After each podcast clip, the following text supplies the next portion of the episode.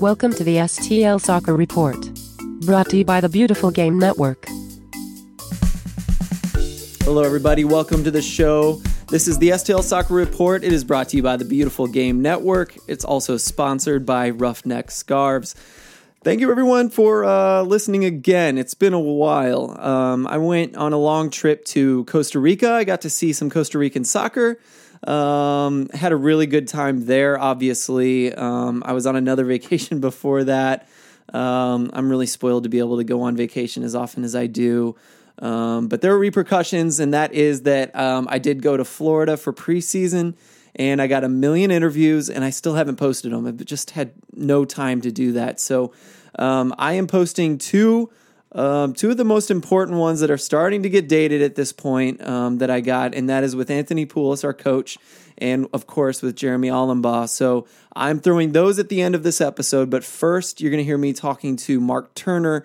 He is um, a co-host of the Backchat show.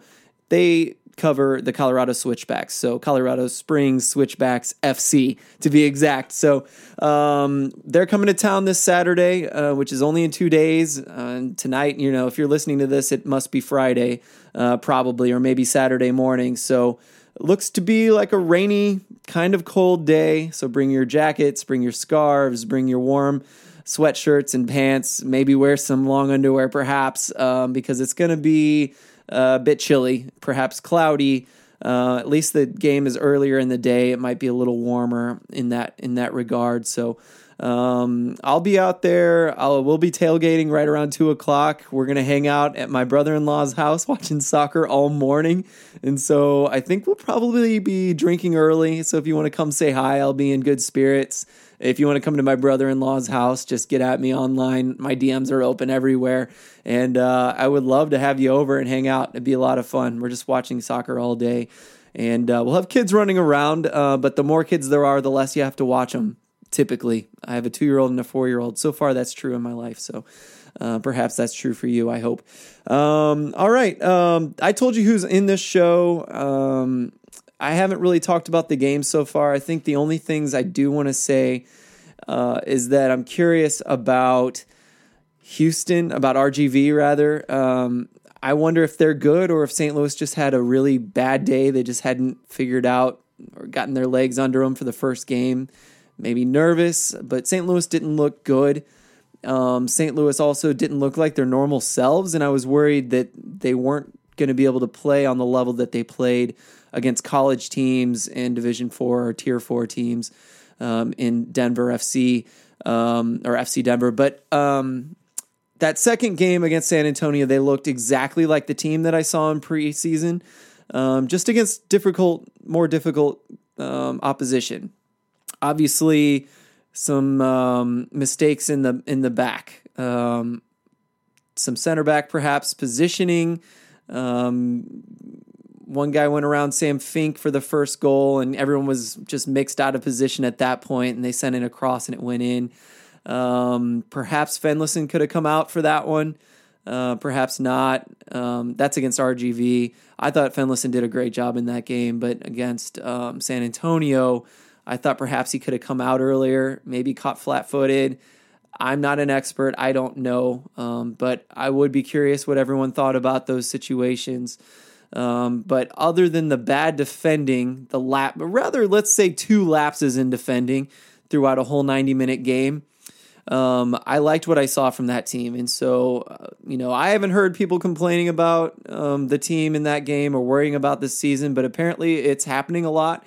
Um, and I'm not at all worried, only because I saw the team that I know and love so far from preseason in that second game. I thought they looked really good. I thought the goal was classic St. Louis FC style play. Um, playing up the wings, perhaps burning someone on the side, sending in a low cross or a, a mediumly high cross, and uh, it going in with Greg being in the right position to deflect it in.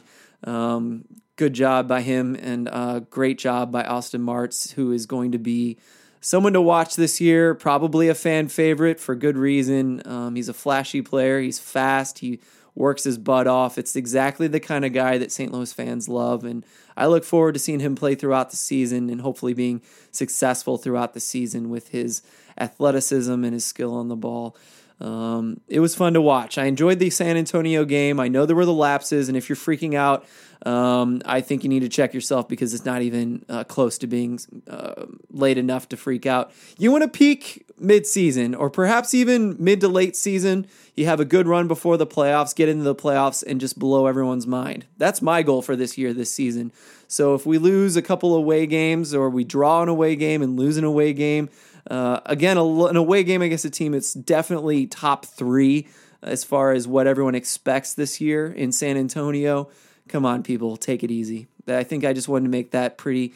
Uh, pretty clear in this episode before I played all these interviews. That's all I have to say. I'm so excited to see my team at home um, against a good team in Colorado Springs. You're about to hear uh, Mark Turner talk about that, and we talk about a few other things for fun. Um, so I hope you enjoy that interview as well as the interviews following. You won't hear from me, you'll hear just music, and then you'll hear me talking to Anthony Pulis in the second interview and Jeremy Alumbaugh in the last interview. It's a long one, folks, so you may want to split it up um, in different car rides to and from work or whatever else you're doing, perhaps on the way to the game or while you're waiting for the game to start or waiting to leave the house for the game to start. Um, I get antsy on these days, so I'm going to need something to take up my time on the way there. So uh, if you're listening, I appreciate it, um, and I hope I hope you'll listen throughout the season to me here, as well as all the things we do with the USL show. Uh, I try to rep St. Louis well there, and I hope you'll call me out if I do anything wrong because um, I want to be a good representative. So thanks for listening. We'll be hearing from me at the end. Welcome back. I'm joined by Mark Turner. He is one of the co-hosts, I guess, of Back Chat Show in Colorado. Uh, he writes for Last Word on Soccer, and Back Chat is now a part of the Beautiful Game Network as well. Uh, Mark Turner, thank you, sir, for joining me. It's good to talk to you again. Hey, yeah, Phil. It's always a pleasure catching up with you, my friend. Indeed, and I'm back in the West, so maybe we'll we can talk for another year before I go back to the East or maybe the Central, huh? I think the USL are going to create a whole other category, right? Uh, just to accommodate. You'd be like the, the northeast, the southern part of the northeast, or something, just to accommodate you guys. Exactly. Maybe like the Mississippi River teams, or there we go. Know, we'll add more and more categories every year to make sure we're not in the same conference two years in a row. It's just something. I, I think it's something that at this point that uh, USL just is, is, doomed for us. But uh, um, yeah, let's talk more about um, you guys coming to us, uh, coming next to a river, the Meramec River.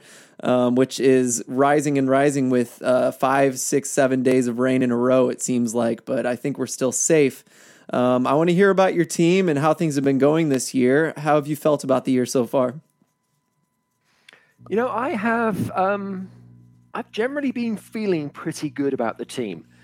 I think anyone who has followed the Switchbacks, even from a you know from afar, probably had a sense in those first couple of seasons that uh, we were one of the breakout teams, that we were punching above our weight. Defensively, we were very solid. Offensively, we put up great numbers first year in particular, hmm. and then got a little found out second year. Um, but still, I, I think we acquitted ourselves nicely in the third year, the wheels came off. And in large part, that was because the coaches were very uh, transparent about wanting to move the team away from kind of blue collar grind into something a little more technically adept, a little more flair. Um, they used the word entertaining, though I, am happy to say that in the first season we were perfectly well entertained. We were scoring a buttload of goals, and yeah. Fortress Sand Creek truly was a fortress. So after the, the third season and things going so horribly wrong, the coaches really needed to take stock of where we were as an organization and what they wanted the team to be in this fourth season. Last year was the first time we missed out on the playoffs, only narrowly, but still, it was enough, I think, to be a wake up call. Uh, and so the team they've put together this season and the way that the team have begun the season, I think, is great cause for optimism. Yeah, let's talk about that for a second because I've kind of noticed that was definitely a trend in USL because no one cared if you were winning, no one cared what the soccer looked like. But all of a sudden, say two years ago, I would say actually you guys were right on the forefront of that movement, trying to do uh, prettier soccer perhaps in your second or third year. Um, St. Louis tried it last year with with Preki, uh, failed miserably as well. I'd say maybe this year Orange County is kind of pushing hard for that and actually looking good doing it so far. But do you feel like maybe that was a movement that is um, has moved in and perhaps might be on its way out, or do you think it's here to stay? What do you think about that? Yeah, I think it was very much a movement. I think that's a great observation, Phil. And I wonder. I've been try- I've been thinking about this a lot, and I'm wondering whether or not it's the organizations being self motivated to improve themselves and to uh, create this prettier soccer, this prettier, and I hate using this word, but it's a word commonly used in American sporting lexicon, product, mm-hmm. uh, or whether or not uh, their efforts were being driven by the players and the players' desire to really be pushed and and and to be stretched and to be to uh, to find themselves in a position where they'd attract the attention of MLS teams mm. or teams in Europe, because obviously these guys, you know, I haven't met a switchbacks player yet who's content just to sit on his hands mm. and say, you know what, this is good, man. Ten years of this, I'm set. Mm. They they're all ambitious. Even those guys. Uh, in the latter part of their careers, they're still ambitious. They're still driven individuals. They may not have MLS in their future, but um, they're still very motivated. So I, I don't know where the the impetus came from for that particular movement, but I think it's real. Mm. I think it was there, and I think to a certain degree it's still there.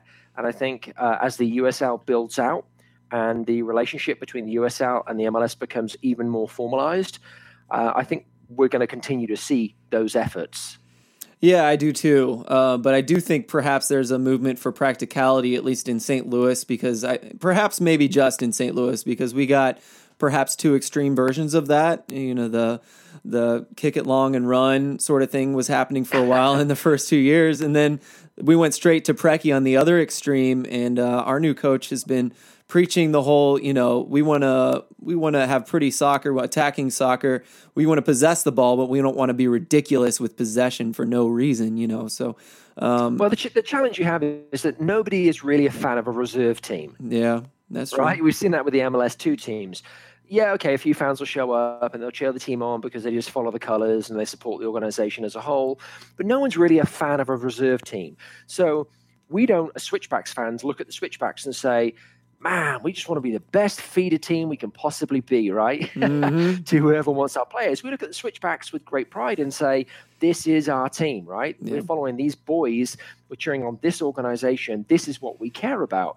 But in actuality, we're all feeder teams because we're all that next stepping stone to the MLS or to Europe or wherever these players are hoping to go play ultimately. Well, and um, so it's, it's, a difficult balancing act. I completely agree with you. And actually, I would say I was I was going to ask you this, and I'm glad we led right into it. Um, national teams, because nowadays USL's playing level has gotten good enough that we are having a hand in improving our country and perhaps other countries more so national teams with a higher level of players where they can leave, say, Jamaica or Costa Rica and have a little bit higher playing level. And then they take that back to uh, their countries and they beat the United States and Trinidad and, and Tobago. you know what I mean? You know, everyone knew where I was going with that. So, do do you think perhaps pretty soccer, and even comparing it to two teams, I love your your parallel there to say, you know, we can take this. We're all developing players for the next thing, even MLS, perhaps, like you said. So, you know, where does where does USL lie, and where does Pretty Soccer lie in in that whole regard? Do you think?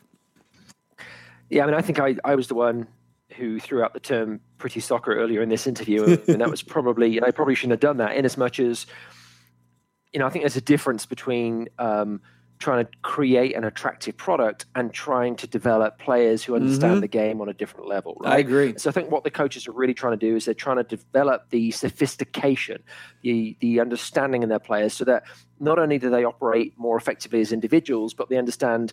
Uh, different formations, different tactical approaches to the game. Mm. Yes, their technical skills are going to be uh, more finely honed, but it's it's pre- present it's preparing these players to be able to go operate in these other formations within these other organizations. And like you said, even on the international stage. Mm. And I think bringing in coaches like Preki and, and, and others from elsewhere is helping with that development. So I think it's a good thing ultimately.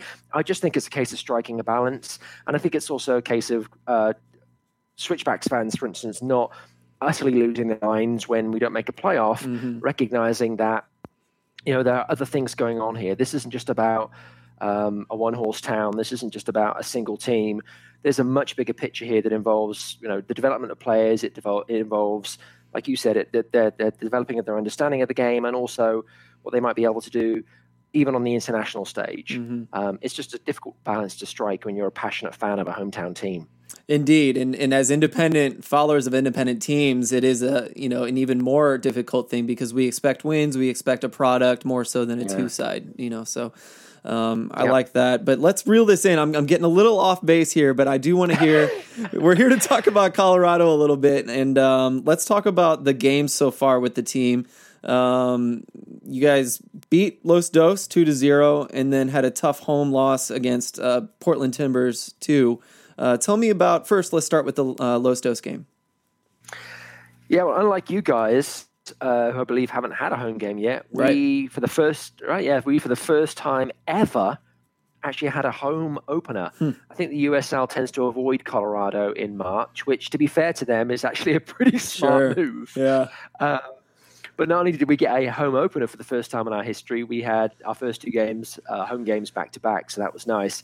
As you mentioned, we beat LA Galaxy 2 2 0 uh, with a wonder goal from AJ Ajikwa uh, in the first half, and then a penalty from uh, Jordan Burt in the second half. Quite honestly, it was one-way traffic. It was men against boys. I, it's not often. I'm not. That's not being me being kind of braggadocious. We mm. that's rarely the case when you play uh, Galaxy Two. They are a good team ordinarily. They have you know a plethora of talent to draw from. We didn't see the best of it, I don't think, mm. uh, in that game. And the switchbacks made hay. They recognised that they had uh, they had the measure of that game and they went to town on the Galaxy. And quite frankly, it could have been a much heavier scoreline. As it was, it was a pretty comfortable victory.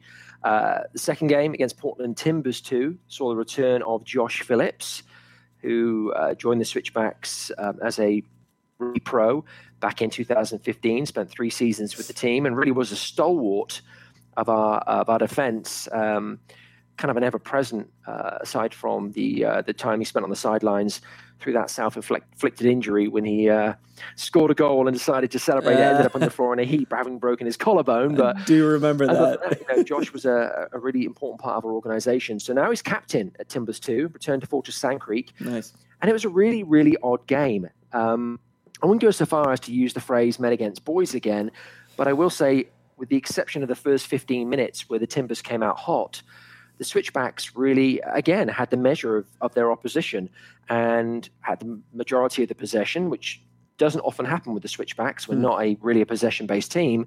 We're more of a counter attacking team, uh, and also had the best of the the chances as well, the most shots on and off target, and just didn't make the most of them. In part because we were missing two of our our starting attackers in Shane Malcolm and Saeed Robinson, and then of course as you know, you've been around football enough, Phil, that mm. you always get these games, right, where you're bossing it, it's one way traffic, and you're sat there going, please don't go up the other end and score. Yeah, oh, I know. And that's exactly what happened. You know, with uh, I think it's about six minutes to go, they had a counter attack, a snapshot from out of nowhere. Uh, say did the, did a really good job of blocking it, but the spin took it into the path of a Timber striker, one 0 and that was all she wrote. So a tough loss, but um, the guys can take a lot of heart from the performance, and uh, now of course they have two road games, so they're really going to need to uh, just get over that and move on to next two games. Yeah, a couple questions arose while you were talking there. Tell me about Josh Phillips. I'm curious, what position does he play?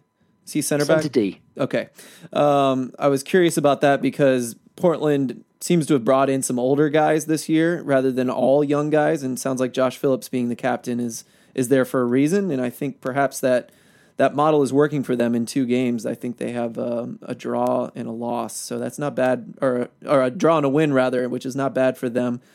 I think they have a loss and a win. They lost to Seattle in the first game. oh no, you're right. You're right. But um, you know, my uh, podcasting partner on the USL show, Kevin McCamish, was actually really happy with how they played that game, which I think he was yeah, surprised. I, I, saw the same thing, heard the same thing, had a conversation with Josh.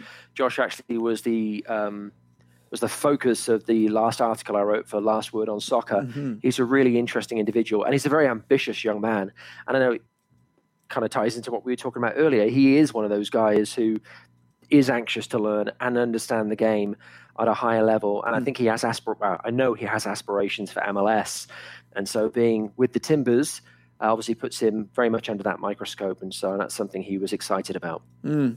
Uh, you also mentioned Malcolm and Robinson being out in the last game. Can you tell me more mm. about that? Like where they play? I recognize their names, so that means they're good players, probably, because I don't remember names very well. They are, and probably both will start against St. Louis. So okay. um, look out for them. Say typically, actually, they interchange. There are wide forwards. Mm. Um, I'm not entirely sure if, if one or the other prefers left or right. They tend to move around some, but they're very similar players in that they're incredibly pacey. Hmm. Uh, two of the quickest players that the switchbacks have ever had. Um, and in fact, AJ Ajikwa, who typically plays through the middle, is also very, very quick. So you have three three players there who um, will run defenders ragged. Uh, sometimes the end product isn't all that it could be, um, but they're young players, and every now and then they can they can pull something magical out of nowhere. Malcolm was absent because he was away with Guam. He's um, that makes although sense. I believe he was born in the U.S., he was eligible for Guam. I think through his grandparents. So he had been recalled to the Guam national team, and he was about, uh, he was involved in the two friendlies they have. One of which, of course, was against LA Galaxy too. funnily enough, and then Saeed Robinson was actually suspended for a game. Uh, there was a bit of a skirmish in the Galaxy game uh, involving a multitude of different players. We couldn't make out who did what, hmm. but evidently the USL have sharper eyes than us. And a judge that Robinson had uh, maybe thrown a punch or been more heavily involved in the fracas than he needed to be, and ultimately he ended up having to sit out the last game. Okay, so we'll probably have all both those guys back in St. Yes. Louis, and they'll start. Um, so yeah. that's something to look for. Uh, you mentioned athleticism in those two guys, and um, you mentioned being a counteracting kind of a team, per, or mm. counterattacking kind of team. Is that the kind of team we should uh, look to see in St. Louis? Yeah, very much so. When we're in Colorado Springs, we tend to go at teams hard from first whistle. Hmm try, we're really trying to work the altitude, right? We're trying to have you chase us. We're trying to press you. We're really trying to get you get it where your tanks are empty by about 70, 75 minutes. So we can just turn the screw and finish the game off. When we're on the road, our strategy is a little different, or at least it has been in the past. St. Louis is our first road game this year, so it'll be interesting to see what approach the coaches take. But if they're consistent with the way they've approached games, road games previously, we're going to sit a little deep. Uh, we're going to try and absorb pressure and then we will try and attack on the counter. We struggled to do that last year because we didn't really have the pace. We had Kevaughn Frater, who's a phenomenal player. Now he's with Phoenix Rising, doing really well. Probably a kid with the MLS in his future, maybe even maybe even bigger, better than hmm. that. But outside of that, we didn't really have that kind of pace. And when we countered, we didn't really counter with any kind of ruthlessness. I think we have the ability to do that now with AJ, Saeed, and um, Shane. So yeah, I think you'll that that's unless the coaches decide to do something wildly different, I think that's the switchbacks approach you're going to see this uh, weekend. Cool. Well, let's finish up with one more big question, and that is, um, you know, I read two of your articles recently to prep for this interview. One of them being the one you mentioned about Josh Phillips. The other one mentioned um, a lot about what the team has looked like so far, uh, comparing last year to this year. And your coach is it Tritsha? Is that how you pronounce that? Trittschuh. Trittschuh, thank you. Um, he had, I'm paraphrasing uh, whatever I wrote down off your article, that um, he liked guys like Marty Maven, Saeed Robinson, Taylor Hunter. These are guys that have the right kind of attitude compared to some other people he did not mention. Uh, I paraphrased phrased him saying that they had the wrong attitude, work ethic, and mentality last year. Um, you guys had a bit of a rough season last year compared to the previous two. Do you think you guys will return to a little more blue collar? A little bit pretty or a combination? What do you think this year is going to look like? Yeah, it's a great question. I mean, it's the question, and it kind of ties a bow around everything yeah. we've been talking about. In that, yeah, last season we, we struggled in our approach. We also struggled with personality. Um, I actually did a I wrote a diary on last season, and oh um, yeah, uh, tell us yeah, yeah, mention that for sure because it's a good cause. I I always feel kind of nervous. Like it really sounds like I'm I'm pushing stuff here. I know. I know no, you and I talked about this yeah. previously. So yeah, I wrote a diary last season, a fan diary, actually kind of inspired by by Matt Bird. Um, I thought and, maybe and, and, so. Yeah. Yeah, yeah. I read his book and really, really enjoyed it, and thought, you know, I could do something like that. And I think, but you know, when you start writing a diary of a switchback season or any team season, it's a crapshoot, right? Because only when you get to the end of the season do you know whether whether or not what happened was even worth thinking about. I was, I, I, suppose, I was very lucky in the last year was such a calamitous mess. it made for a great book. Yeah, right. Um, at least it made for great subject matter. Uh, readers can say whether or not it made for a great book. But uh, nevertheless, I, I wrote a, a fan's diary last year. It's called Seasonal Disorder. It's available on Amazon. Uh, all proceeds from the sale of the book go to uh, Juvenile Diabetes Research Foundation. Um, so I certainly would appreciate anyone checking that out, even if you're just a fan of the beautiful game. Um, mm-hmm. I think there's stuff in there for for anyone. Um, and there, there was some really, really interesting stuff that went down last year. The, the, the team was really heavily fractured. Um, uh, camps began developing among the roster, and it was really unhelpful to, to, the development of the team. So you had all of that going on with the personalities in the midst of the coaches trying to change us from this blue collar hmm grit and grinds type of an organization to something more flair based and, and again you know they use the word entertaining. Um, and the whole thing just it, it just didn't work. It didn't gel. So i know the coaches were very uh, very thoughtful in their recruitment process this off season and have brought together what it appears to be uh, a, a group of guys that are very like-minded incredibly hardworking very honest uh, and there seems to have been a really good team camaraderie that's developed very, very quickly. And that was kind of the basis to my first article for, for Last Word on Soccer this season, was the fact that we didn't know who the switchbacks were last year. We lost the switchbacks. The, the team that, that was mm. put out last year and the product, again, hate the word, but the product that we, we were presented with was almost unrecognizable from the first two seasons.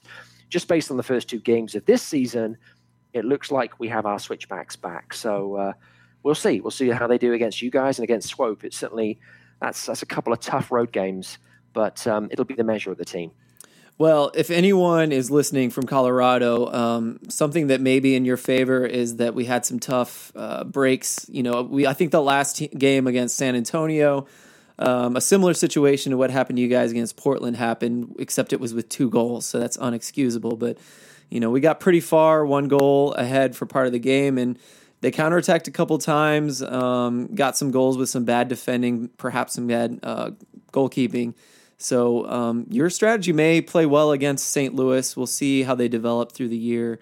It's mostly a new roster, so that's another thing against us that I think you guys returned a decent amount of players, right? Um, not as many as in previous years. Mm. I think the coaches were very, uh, again, very thoughtful about who they invited back. Yeah. Uh, I think a lot of the rookies from last year, they just decided, you know, for whatever reason, we haven't got time. We need to bring in guys that are a little more seasoned and maybe don't need, you know, don't need us to kind of take them through the ABCs of soccer. Um, they also decided to um, to jettison even some of the more seasoned guys from last season who they perhaps felt were at the center of you know some of the the, the fissures that we saw last year. Um, yeah, their approach to recruitment had been it's been very very strategic. So I think we have a good blend. I really do. Um, let me ask you a quick question. This will mm-hmm. be your first home game. How big do you think that's going to be for you? Are you really excited to welcome the team home, and you think having home advantage is going to make a big difference? Because I know you're still looking for your first win of the season, right? Yes. Um, yeah, I think it's going to be big. I think as far as attendance, I think St. Louis is somehow, no matter how they play in the field, they seem to have the same crowds. You know, beginning of the season will be big. It'll wane a bit and then it'll pick up at the end, no matter how the team is for some reason. so I don't know if attendance will have much of a play in it, but what I do think will have a play is the the players have always wanted to perform for our crowd because St. Louis crowds are good. We rarely dip below five thousand, um, and when we do, it's still in upper four thousands. And the St. Louligans are rowdy. You know, you mentioned Andrew, or uh, you mentioned Matthew Bird uh, earlier, and um, you know the Louligans do such a good time uh, job of having a rowdy crowd and also kind of calling the team on, on their BS. If they start losing, they're not blunt, or they are blunt about it. They're not shy about mentioning it. So, um, last year was tough. You could see it on their faces. Every time they lost at home, they had to come say hello to the Louligans and apologize, and, and they hated it. you could see it on their faces. They hated coming over after a loss, which was a lot last year. So um, I do think the players will have a lot to prove and a, a bit of a burden on their shoulders to kind of prove that they're not going to be that losing team and, and make everybody happy in St. Louis. And I think that's what maybe you can look for. But I do think um, another thing in, in your favor is if you want to play St. Louis, I think the beginning of the year is the best bet because it's been a little rough. Every game's gotten better. Um, and this one could be the right one to kind of right right the team, but I'm not certain they're going to be 100% yet. Nor should any team be at this point. So uh, we'll just see how the season goes. I know we're going to have a rematch later in the year. Yeah, absolutely. It's funny. Um, maybe my ending up in Colorado wasn't a coincidence because I think the uh, the mentality of the Colorado Springs fans is a very is kind of akin to what you consider the stereotype of English people to hmm. be, which is very polite, you know, um, very appropriate at all times. Win, lose or draw. When our players come over to the sidelines at the end of the game to thank the fans and to sign things, everybody is so cordial. Oh, that's good. Like, oh, good job, man. You didn't deserve to lose that. Oh, way to go. and I'm kind of stood there going, and it's funny because I developed this relationship with the players now where, you know, they'll go over to the sidelines, they'll shake hands, they'll hold babies, they'll sign things, and then they'll kind of turn around and wander over to me and they'll kind of, you know, they'll, they'll raise their eyes to the heavens and I'll go, oh man, that was yeah. shitty. And like, yeah, it really kind of was. you know what? I think I think that's funny. yeah. What you just said about what they do for you is what at least hundred to two hundred people they have to deal with doing exactly that because you know they'll still be cordial. I mean, uh, you're right. It, it is awesome. You know, it's a USL thing for the players to come over and chat with most of the supporter group. It's amazing. Um, but most won't be so cordial, you know, on a on a game that perhaps they played better and they lost. Yes, they'll be great and really supportive.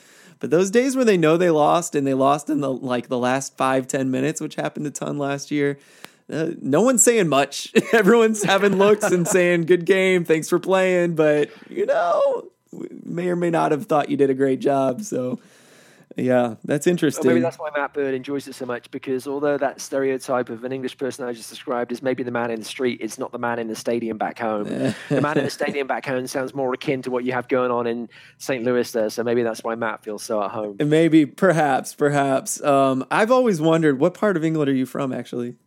Oh, I'm from the uh, soccer hotbed that is Oxford. Okay.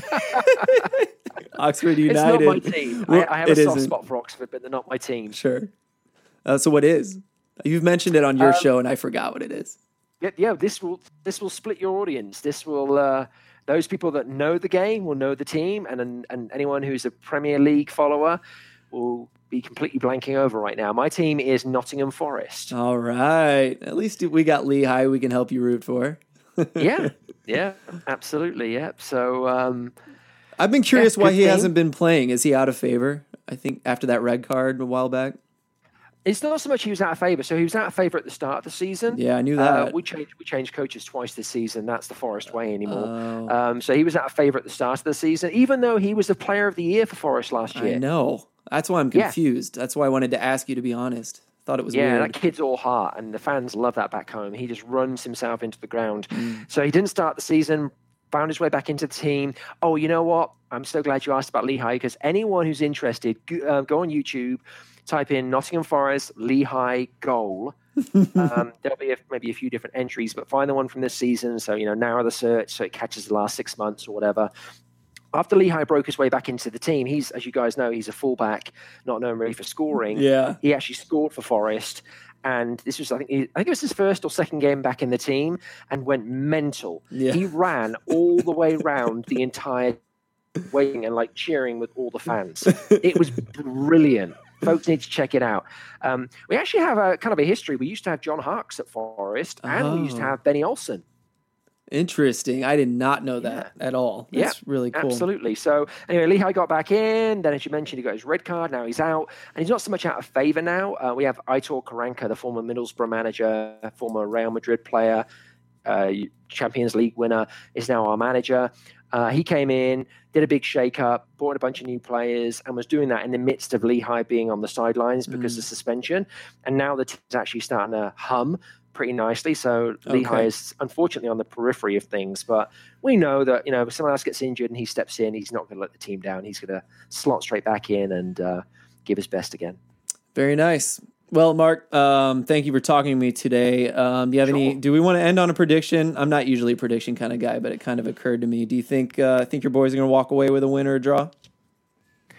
I I think from this two game road trip, we're going to get a draw and a win. Mm-hmm. That's all I'm going to say. You know what? I love that. I love that. I don't have a prediction. Who's your next game after St. Louis? uh, Swope. Okay, perfect. I love how USL does that. It's really smart. Yeah, yeah. So our, our, our listeners determine where we think we're going to get the win and where we think we're going to get the draw. but let's just say Um, I'm feeling I'm feeling a lot more bullish about this weekend. That's all I'm prepared to say. I was gonna say Swope is off to a damn good start. So Yeah, they are. Yeah, just uh, maybe knock out Belmar at the end, beginning of the game, one way or another, and you might be okay. Yeah, yeah, that would that would. Well, Josh Phillips would usually have done that. So we'll see. We have Taylor Hunter on our back line now, and Taylor Hunter is a pro. So uh, Perfect. We'll see. We'll see where they go. Some good profiles that might have some injuries. Um, all right, Mark, tell us where all we can find your stuff, and we'll we'll sign out here. Yeah, sure. I mean, you can, you guys can Google us or search us on any of the social media platforms. Backchat has a presence on Facebook, Backchat Show, on Twitter. Again, I think we're at Backchat Show. Uh, we're on Instagram, though we don't use it very often. Um, and as you kindly mentioned earlier, Phil, uh, I do some writing for Last Word on, Soccer, which is lastwordonsoccer.com. Um, if you click at the top of the page, you'll see USL, and all my Switchbacks articles are right there on the page. And then again, if anyone would be interested in checking out my my Matt Bird esque type book effort covering the Switchbacks last season, really really interesting season, then that book can be found on Amazon. Uh, just in Switchbacks and seasonal disorder, and uh, I do appreciate anyone who checks that out. All right, thanks again, Mark. Uh, we're gonna take a break here, and we'll be right back with an interview with our coach, Anthony Pulis.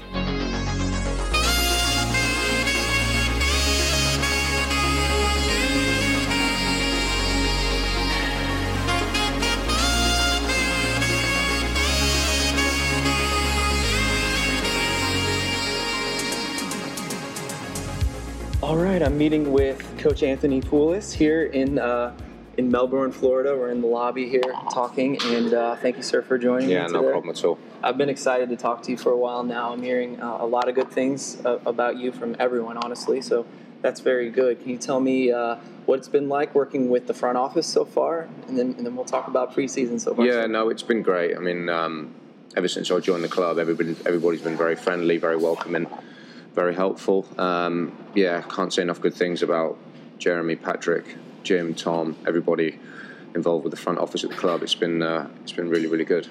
It's been fun watching you build this team. I Mm. would say St. Louis fans have had a, a pretty good show so far about uh, all the players you guys have been signing. Can you tell me Yeah. about your aim in, in signing all those players? What kind of team you were trying to build?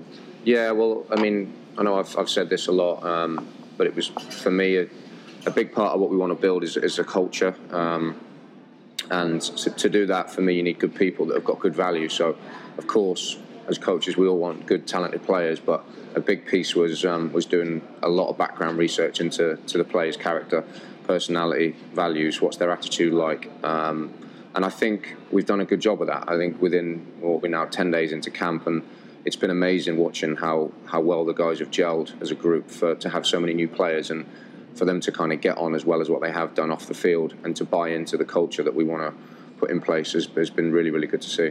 How do you do that? Do you just interview them? Do you talk about Yeah. their coaches? Probably. You talk Yeah, so I'll, when when we look at players, I'll I'll usually try and call at least two or three people that know them, whether it be a, a coach that's worked with them, um, player that they played that they've played with. Um, but generally, I'll try and make two or three phone calls, and then if I get good feedback, um, then I'll I'll speak to them myself two or three times over the phone and just try and get a feel for them. I don't interview them and ask them a list of questions, but Yeah. just things that that I know that are important to me that I want to find out a little bit about them, and, and obviously then the, the football side of it because we're not just going to we don't just want just good people that are not good soccer players. You need both. So we do a lot of research into them as soccer players and watching a lot of film on them, and, and it's it's a it's not an easy process. It's very very time consuming, but for me a big piece of um, of being successful is, is getting recruitment spot on, and um, so time will tell. But we're, we're pleased with the ones that we've got so far. Yeah, and actually, I've heard a lot of, prof- or not, sorry, a lot of different teams who are successful is the word I was looking for. Mm. Seem to have a good eye for scouting, and so it sounds, you know, when you came in for the interview, that Jeremy and Pat were really impressed with how much you knew about our players already from Mm. last year and, and how the team was set up and how you wanted to change it and what Yeah. you would do. So, um, is scouting something that it sounds like you put a lot of time into that? You have to. Yeah. You have to. I mean, at our level, we've not got um, a, a, an array of um, scouts that work for us. I know at the top clubs, there, there's a whole kind of recruitment department where there's scouts all over the place. At this level, you, we don't have that. So you have to get your hands dirty and, and watch a lot of games. It's just time consuming. Um, but for me, the, uh, as much as, as I'll speak to people that I trust and ask their opinion, for me, it's about trusting my own judgment, um, and, I, and I have to go with that. And sometimes I, I may be wrong, and I'll hold my hands up. Like, you're not going to get every single one right, but I know what I want in a player, um, and and when I see it, then I know we, we have to try and go for it. And, and thankfully, Jeremy, Patrick, Jim, and Tom, they've they've backed me so far, and the majority of the ones that we wanted, we've got, which has been fantastic. Uh, they're good about backing their coaches, which Yeah. is a really nice thing. Um, and, and tell me, I mean, you are going to be picking these guys out firsthand, and Mm. so you won't be under a, a two squad. We've talked a little bit about that, but you're about to get proven, you know, to see how good you are. Yeah, no, of course. Yeah. No, and that, that's what I want. I've, I've had the two years experience now with OCB where I've been in charge of a second team um, and, and learned an awful lot. And, and I think I've grown as a coach and as a leader. And now, like I said before, I'm, I think I'm, I'm ready for this step and I'm really, really excited to see, see what we can do with a group of players. Yeah, and I mean, I don't want to belay this, but I mean, your father is a su- successful coach Mm. in, in England, and uh, you decided to come to the United States. Can you tell me a little bit about why you decided to come over? Yeah, well, I, think I was obviously playing at the time, and, and I wanted a different challenge um, from a playing standpoint. And it was an it was I'm, I was at a stage in my career in England where um, the opportunity came up to come to come to the states a year before I actually came, and, and I turned it down and stayed in England for another year. And the opportunity arose again, and, and I, I wanted to.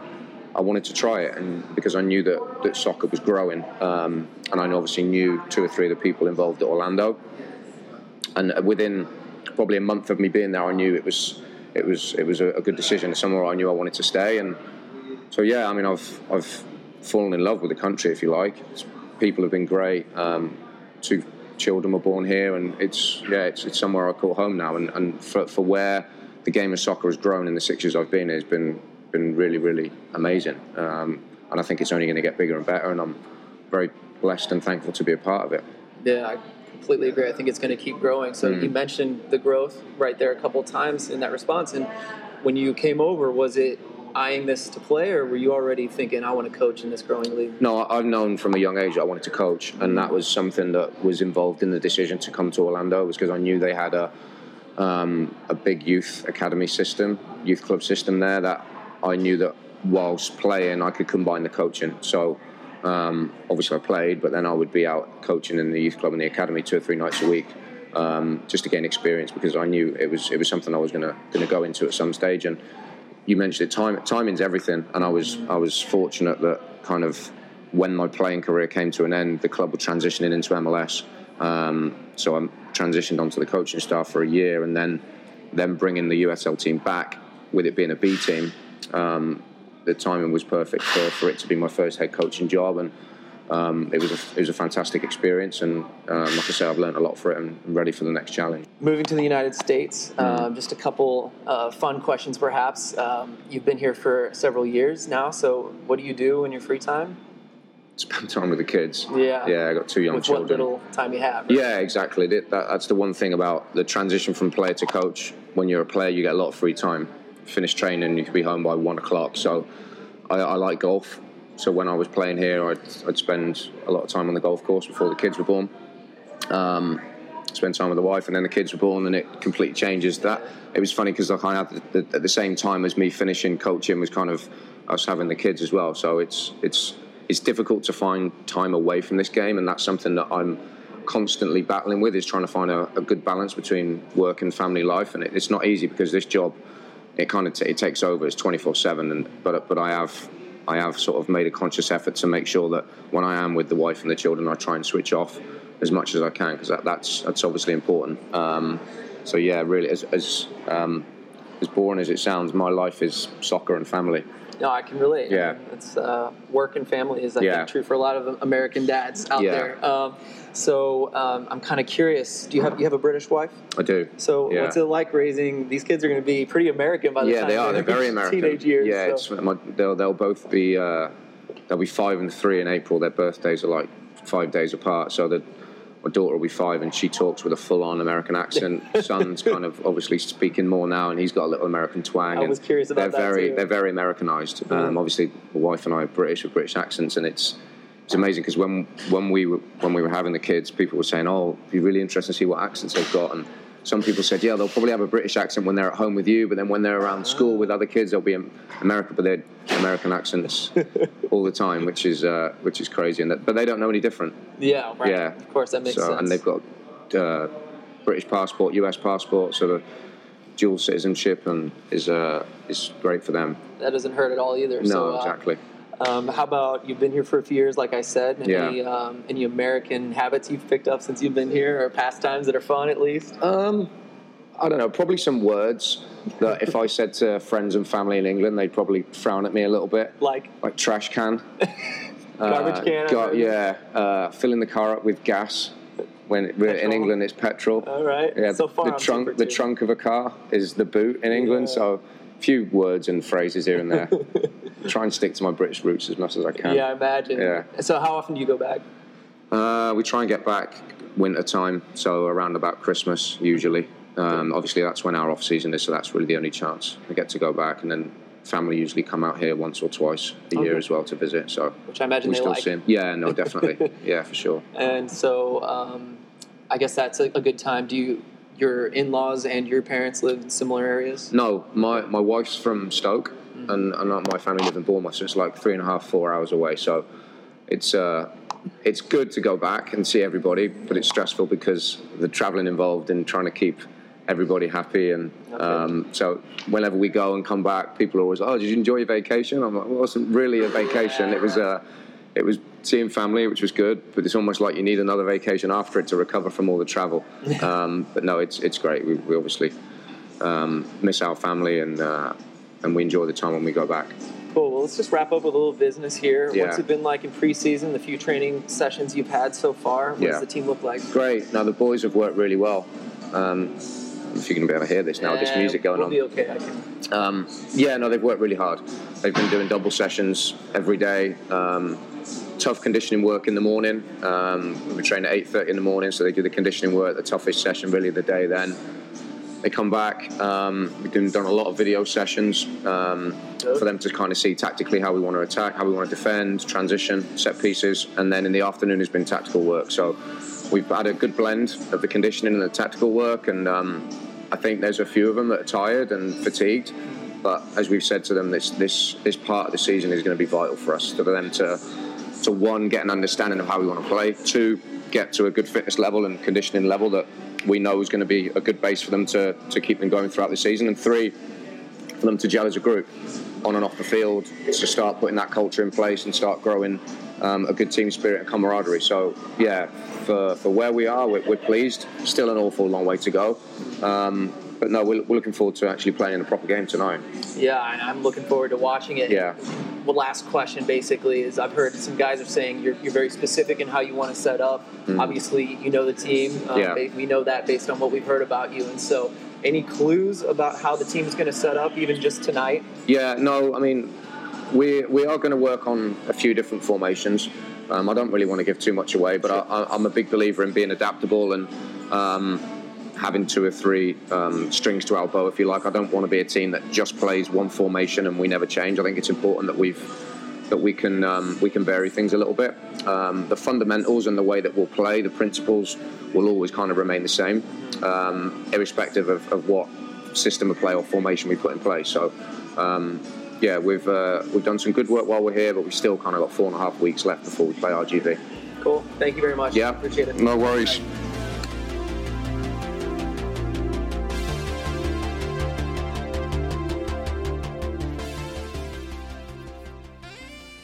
All right. Uh, one thing I wanted to say before we listen to my interview with Jeremy Alumbaugh back in the day in preseason down in Florida, um, I, that interview got cut a little short because you could hear music kind of kick in somewhere, and it doesn't sound very loud in that recording, but it is very loud uh, in real life. And he was kind of starting to shout and strain his voice, and I could tell he was very disturbed by it. And so I wanted to make sure we cut that interview uh, short. I, I, still think it was a pretty good interview, but um, not my best work. And I think you know, hopefully, we'll get some more quotes from him throughout the year and get a good talk at the end of the year. I'm not terribly worried about that because I do have a feeling he's coming back next year. Um, not only because I think he's in it for the long haul and wants to prove himself, but also because I do think he'll be a little more, um, a little more successful. I just have a feeling. So, um, just wanted to say that before we moved on to the next one, um, and then I'll talk right at the end there. But first, Jeremy Alumbaugh. I am in a conference room here at the hotel uh, for preseason. Jeremy, how has uh, preseason been so far in the, the, week that you've been able to see the team together? A little more. Uh, it's been good. You know, I think um, when you have so many new guys, you know, the question is always, you know, how they're going to get along, how they're going to be uh, interacting with each other and, and, such. And, you know, especially being down here at the end of the trip, it'll be 12 days. And, mm-hmm. you know, knock on wood, so far, um, guys are getting along and, uh, energetic and upbeat, and you know a lot of energy. So hopefully that'll carry over to over to the uh, field tonight and see what see what we look like a little bit. Yeah, we'll get our first glimpse about it. But uh, do you guys schedule any kind of events while they're down here? Do they hang out, or does it just naturally happen? Uh, both. I think uh, the staff has done a good job of putting together a few, you know, outings or events for the guys to do. They had a you know a full day off last weekend and you know some guys went to the beach some guys you know went shopping some guys slept mm-hmm. um, you know everybody's a little bit different that way but you know when you eat you know three four meals a day together just naturally things like that are going to happen and then uh, you know they're driving over to eastern florida state college um, you know in vans every day. So they're just all you're with each other a lot. So a lot of it just happens organically. But the coaching staff has done some good meetings just to continue to uh, let guys get to know each other and get comfortable with each other as well. So you've had a lot of time with with uh, anthony Pulis now. And uh, is he exactly as advertised kind of what you expected? What's it been like in the off season?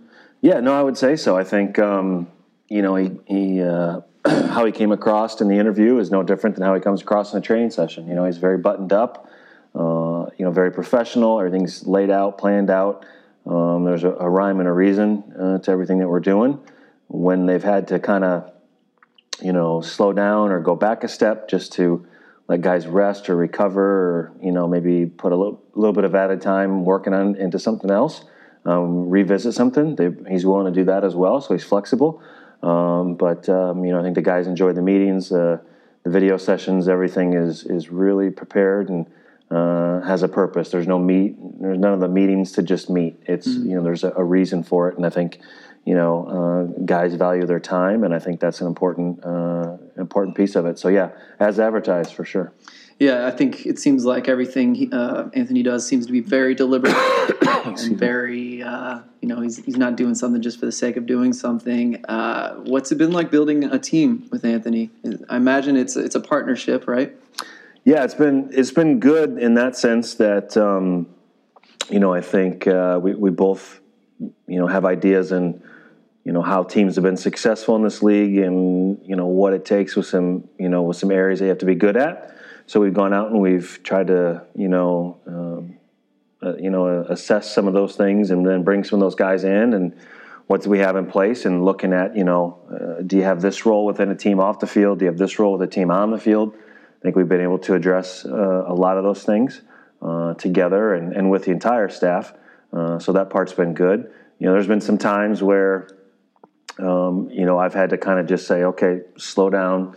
you know, we're we're going to be okay. There's, you know, something's going to shake loose. There's, you know, have we thought about this? Have we done that? And that's where, you know, that's that's my role. That's my job, right? So um, he's gonna, you know, he'd like to have, you know, the 2019 team already chosen and put together if he could. As any coach does, you know, they don't like things kind of laying out there. But I've had to, you know, kind of say, look, we we need to see how some of these you know pieces kind of fit and you know what other players could become available here over the next you know seven days and do they fit into what we're trying to do and um, you know so I think it's been a good a good mix and uh, you know, we've we've worked face to face, and we've also worked over the phone because you know when he was in Orlando doing the course, and you know obviously his family's still there, so. Um, you know, during the off season, there was uh, a lot of time together and a lot of time apart, which I think is good because you have to learn how to communicate differently. You know, diff- uh, communicating over the yeah. phone versus text message versus face to face.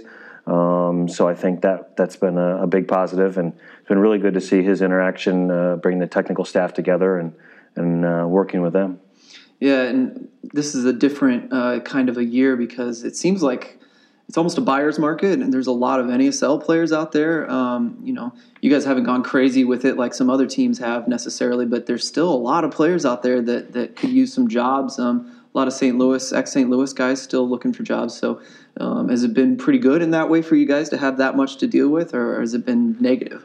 um, I don't know that it's negative. I think that it was a weird offseason. You know, I think a lot of teams shored up things early. You know, Nashville, Cincinnati, yeah. ourselves to a certain extent. No, I agree. Yeah. Um, and then now, I mean, we just got a list, you know, yesterday of some players that are available, and you know, look, some MLS teams are starting to waive some guys, mm-hmm. um, heading into their second phase of preseason with their seasons right around the corner. Um, so it's getting interesting, and I think it's. Um, you know, I think we've done a good job of, uh, of being patient, but of, at the same time lining up guys that we really wanted to be here. So it's every off season is different. Um, last off season was a little bit similar to this, but not as many guys kind of still sitting out there. I mean, you could put together a really good team uh, based on free agents, wow. you know, right now um, that are out there. So you know, every off season is unique, and I think that's just because the game and the league continues to grow and develop and change. And obviously, there's a lot of other, you know, external factors going on with some things as well. Um, but uh, you know, I don't, I don't know if the off season is going to settle down here for for a couple years until you know Division Two is really, you know, and then now coming with Division Three leagues is really sorted out. So it's going to take some time. So just trying to, you know, uh, be patient and you know, at the same time, not waiting too long to get you know what you need and what you want. Um, I don't know how much you can tell me. I'm kind of curious. Do you foresee maybe two, a couple players, a few players, more than that before the season starts that you'd like to sign? I know you always want to leave some open for injuries and such as the year goes on. Yeah, I mean, it's hard to put a number on it. We've got, um, you know, what, 20, 23 guys down here with us right now uh, in preseason. Uh, you know, three trialists on the field player side. So, um, those are positions that we need to fill, whether they get filled with them uh, or somebody else that we bring in back to St. Louis to take a look at when we, when we return, um, or if we sign somebody as a free agent that becomes available. Um, you know, but we're we're pretty close. I, I you know, there's not going to be you know more than one or two moves you know left, and then some loan possibilities and some different things that way. So. Um, you know, it's it's it's getting down to it, but you always want to you know, you always have to kind of think ahead with injuries, and obviously we'll lose the academy guys, but we have another group of academy guys that we're going to start to bring in the train with us here over the next month or so to let them start getting their feet uh, wet. I don't think they're going to be able to step in and have an impact that a Jack or Seth or mm-hmm. Aiden are going to have, but they can step in and, and, do a good job within some of those roles and responsibilities that are needed uh, within the roster. I might have missed that. I, I, just talked to Jack and Aiden, and uh, is Jack headed off to college this year too? Yeah, he's heading off to Indiana in the fall. I knew he was going to Indiana. I, for, I forgot it was so soon, actually, but um, that makes sense. So that'll be good to get some fresh guys in. Um, it looks like uh, Seth perhaps is going to be right now, at least he's he's the bench goalkeeper, and that's a big deal for a young kid. Yeah, and he's you know he's done well. He's a kid that uh, got a little bit of training time with us last year. Um, you know, had a really good fall season with the academy, uh, and then has continued to pro- grow and progress. You can see the maturity happen. He's different now than he was a year ago, hmm. um, and you know, so it's a good opportunity for him to come in and and train and and, and see where things can go. And you know, uh, it should be a should be a, a big boost for him. You know, heading into his fall college season. I mean, he's a big boy for 17, 18. Yeah, he's got uh, he's got some size to him, and um, you know he grabbed a, a, cross out of the air today in, in, training that was, you know, pretty high up there, and he went up no problem and, and grabbed it, and you know he's got some good range to him. Good, it's it's, it's exciting. Um, can you tell me just some thoughts about perhaps what you learned last year and even the years before, some things that you may have improved on or changed for this season? Yeah, I think our, our roster is built a little bit more um, I mean, with a team focus, um, where the team complements each other. You know, so our, our left back is different. You know, if you look at the two left backs on our roster, they're different than the two right backs. Um, if you look at the center backs, you know, between uh, Mr. Reynolds, Mr. Kavita, Jack Mayer, and Sam Fink, they all complement each other as well. They're not the same. And I think, you know, last year's roster, um, you know, that falls on both Preki and myself, was very similar in every position. You know, both center mids were the same. They had the same level of passing range, same level of mobility, um, you know, so forth and so on. So uh, the team was was very similar, and it was very a team that was easy to prepare to play against. And, you know, and then you don't finish chances, and you give up soft chances, and uh, it leads to the to the end of the season we had. So I think you learn from there that you have to build a team where everybody complements each other. Um, I think you know I said it a few months ago in an interview, and I'll say it again. You have to trust your instinct. Uh, you learn to trust your gut and to go, you know, with some things um, that you know are going to work, and um, you know you stay true to those. And then I think uh, the last piece is, um, you know, our roster is much smaller. I think you know going from five subs to three subs is a big change in the mentality of a locker room when you travel with 18 guys and 16 of those 18 can play, um, you know, usually the second goalkeeper knows he's not going to get in or whatever, and then one other guy's disappointed, so there's one disappointed guy. Uh, now you travel and you can only use three subs. A lot more disappointment on that plane, on that bus. Um, not pouting or things like that, but just guys that are upset that they didn't, you know, get in or they weren't chosen or they've fallen out of favor or what have you. So I think um, you know having a smaller roster and, and having everybody really be counted on is is something else that uh, that I've learned as well. Um, I've always been a big roster guy, comfortable with personally myself managing a big roster, um, but I think you have to look at um, the makeup of that roster and the makeup of the coaching staff and what are they comfortable working with. And I think Anthony and his guys are really comfortable with where we are, you know, in that 22, 23 player range.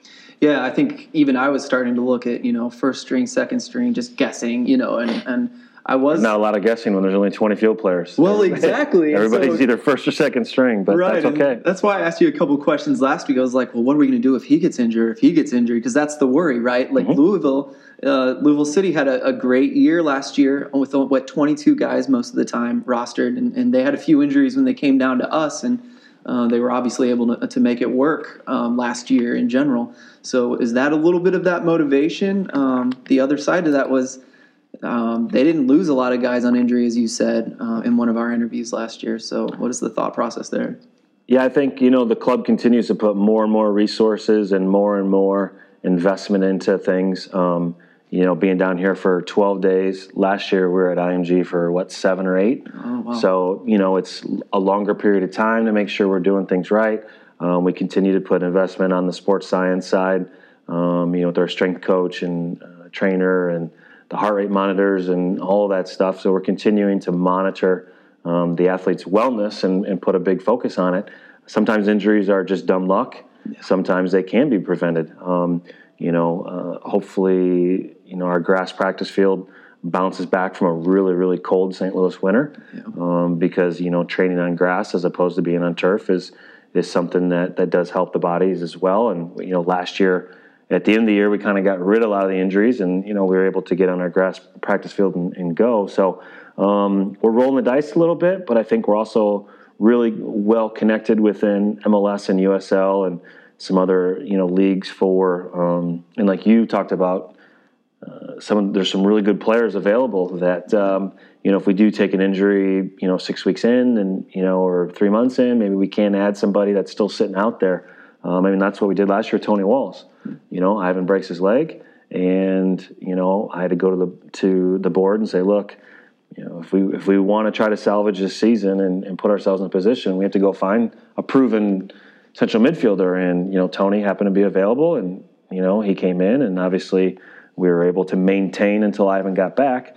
Um, you know, so you just you, sometimes you have to go with it, and you know, we know if we take another injury or something, we're going to have to be creative with a loan or or something. But um, you know, I think we've always shown as a club a commitment to adjust if things come along. Um, you know, when it comes to the player personnel side. Yeah, and, and speaking of personnel side, um, you know, a lot of these guys have connections to each other. I don't know if that's random or not. I was kind of curious. You know, a lot of Georgetown guys, a lot of Orlando guys, uh, Orlando connections. So, um, you know, is that something you looked at, like looking for guys that have worked together before, or not really? Um, not really that they worked together before. Um, and to be honest, you know, there was a center back out there that had played with a couple of our guys in college that we ended up not pursuing, and he went to another team and we had that discussion going, okay, well, you know what? He's played with so and so before. He's played with so and so before. Is that something we should consider? And at the end of the day, we went with what we what we viewed as the better fit, and and brought another center back in instead of that person. So it's not it's, it's not so important that they play together. I think it's all about who they are as people, um, and and kind of what their you know characters about, what they believe in. Um, what, why are they playing? What are they playing for? Mm. Um, you know, we've got a lot of guys with something to prove, chip on the shoulder, whatever you want to call it, um, including our head coach, right? Yeah. This is the first time he's ventured out of the nest since what 2013, maybe 2012. Um, the first time he's out of the Orlando nest, so he's got something to prove, and he's got a lot of guys in his locker room that have something to prove as well. Whether it's because they had a good year last year and they want to back it up, um, whether they're in a contract year with us or they had a disappointing year last year somewhere else. Um, so I think there's a common thread and fabric of what these guys are about. But I don't know necessarily that uh, we went out and said, okay, we want to bring in three guys from Orlando City B, and we want to bring in four guys that have been in Rochester before. Mm-hmm. We didn't set out that way. We would have set out and said, okay, these this is what we're looking for. These are characteristics that are important to us, and they just kind of matched up that way. Yeah, I'm really excited, especially about that. There, you know, even like I talked to Sean Reynolds, but there, like you said, there are a lot of guys that do have chips on the shoulder. It's been fun to watch them. Um, and it's been really fun. You mentioned earlier about the this just you know in that I got to watch one eleven on eleven um, that that first day of training, and it was fun to watch the center backs because, like you said, it was almost obvious immediately how different each one of them is. Really, you know how aggressive Sean can be, how um, you know Sam Fink is exactly how I remember him, and it's been fun to watch him, and so uh, I'm looking forward to that. Um, anything else you want to say about perhaps? I know people are always dying to know how we're going to set up. Um, you can't give away anything. No, but, but no. anything you can say about that sort of thing to give people a clue of, of how we'll look tonight in the game. Um, tonight you're going to see one group play 45 minutes and then a completely different group play for 45 minutes. Mm-hmm. Um, a couple of the academy guys may play longer than that because they can't play on Sunday against FIU. Uh, NCAA rule they can't play against Division One teams. Um, so Jack and Aiden will probably get some extended minutes tonight, I would imagine, because uh, they won't be able to play on Sunday. Oh, that makes sense. Um, but you know, we'll we'll line up in a very you know organized shape with uh, you know some good attacking principles. And it's early. There's going to be some some moments where we probably look really really sharp, and some other moments where we look like we're still trying to figure out some things. Um, uh, we've only you know only been together for you know what a week and a half. Um, so that's still a re- relatively short amount of time, um, you know, with a lot of new guys. But I think you'll see a committed team. I think you'll see a hungry team. And I think you'll see a team that really likes being around each other. And, um, you know, uh, we'll see what uh, what tonight brings. It'll be good. It's going to be good for them just to play against somebody different mm-hmm. and for them to, you know, kind of show some things. Uh, last thing I wanted to ask about was, um, you know, last preseason we played all these MLS teams and had that really cool game in Orlando. Um, this year, a couple colleges, um, Division Four or Tier Four uh, team in, in, FC Denver, and um, then we get that really cool game in Evansville. Um, tell me about all of those things if you can. We're playing a couple colleges, and then I'd like to hear about the partnership. Yeah, um, you know, in terms of preseason games, it's you know. Uh, maybe it's uh, sexy or, or glamorous to to play against an MLS team, but for the majority of that game, you're going to be defending, mm. and um, you know, defending is a lot of effort. It's a lot of organization, and you should be able to work on a lot of those things in training. Um, sometimes you can't uh, duplicate, you know, the ball speed and the tempo and stuff. So hopefully, we're on the ball a little bit more in some of these games, but we're also going to get pushed and challenged. Um, you know, both tonight, extremely athletic uh, Eastern Florida team, and then Sunday FIU, and then we come back and play SIUE. Mm-hmm. Um, you know, so we'll be challenged in all those games. But we just felt it was important with so many new guys that uh, we had opportunities in every game to attack and defend. And you know, last year and you know the DC game, we did a lot of defending, In the Orlando game, we did a lot of defending, and um, you know, I think that kind of showed early in the season with some of our struggles, maybe um, on the attacking side of the ball. So hopefully, we get some good opportunities to do both. Um, and then FC Denver, that's a, that's an easy story. Their president Eric Fulton, um, his wife is a travel nurse, and she was in St. Louis last summer. Crazy. And he reached out and said, "Hey, can we grab a beer? Can we get a cup of coffee?" I said, "Sure, come by the park." And uh, he came by the park after work one day, and we sat and had a couple pints and just talked about you know growing the game and you know what are your thoughts on lower division soccer? How did the club? How did you guys take this massive youth club and get into the professional world?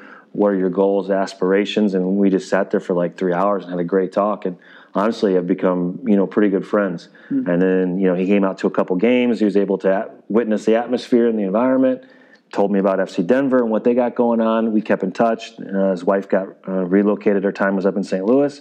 Uh, now they're in the Boston area. Mm. And he reached out and said, Hey, you know, we qualified for the Open Cup and um, sent us some video to look at a couple of players. Nice. And, you know, said, Look, we would really like to expose our guys to what we may see in the Open Cup if we get to that round. Uh, we're willing to come to St. Louis and you know, I felt in some ways it was our duty to kind of help them get prepared for the for the Open Cup and mm-hmm. expose them um, to see that. And then the other thing is, it's just continuing to grow grow in the game. And our duty is not just to grow the game within St. Louis. I think our duty is to grow the game within the country. And um, you know, this is an opportunity for people to see that there is another level of soccer out there. Yeah. Um, you know, amongst the MPSL and the PDL and everything that's going on. And so here's this FC Denver group that's going to come in and um, play them back to back. The other thing is, our academy guys can play against them. So it's you know had we played a college team that weekend, they would have been able to play, and it's just it's a mess. But um, we just felt like you know what, here's a chance for the club to to step up and, and help a true soccer club, mm-hmm. and um, you know we're excited to kind of see what uh, you know what they look like and what that weekend brings.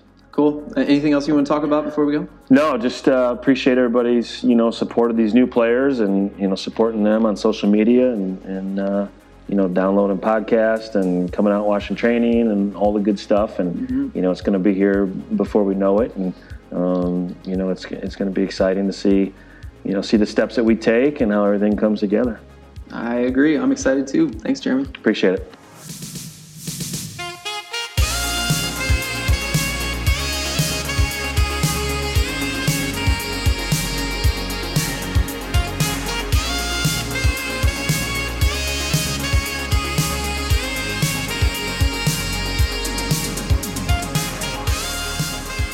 Thanks again for listening, everyone. It was a long one, like I said, but I have more interviews coming with a lot of players. I think I have Wal Fall, I have a short Barden interview, I have um, Hilton. I think I have a couple more. So good stuff to come for sure. Uh, we'll split, we'll uh, mix those in with other interviews throughout the season um, just so we can fill out an episode and you can hear from each guy. And then we'll start bringing in new guys from that point on. And um, Spencer might make a return. He has a couple really great ideas that we might implement. So look forward to that in the future. It's going to be a fun season, everybody. I'm liking this team. I love this coach. Um, wishing them the best and uh, hoping for the best for entertainment value alone, right?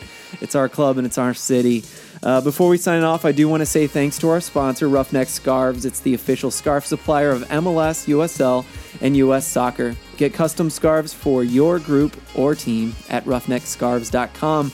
And that is brought to you because I have a great network in the Beautiful Game Network. You can check out, I think it's up to 18 teams in the USL and a couple more other ones. There's like a there's a British podcast and there's one or two college and MLS podcasts. Um, I imagine that Nashville one will be a MLS podcast at some point as well. So um, listen in to all those other guys. You can get good previews from them, and I'll be partnering with them every time we play one of those teams. So give them all a listen. If you don't, you'll be hearing them throughout the season. You get a little preview of what they're like.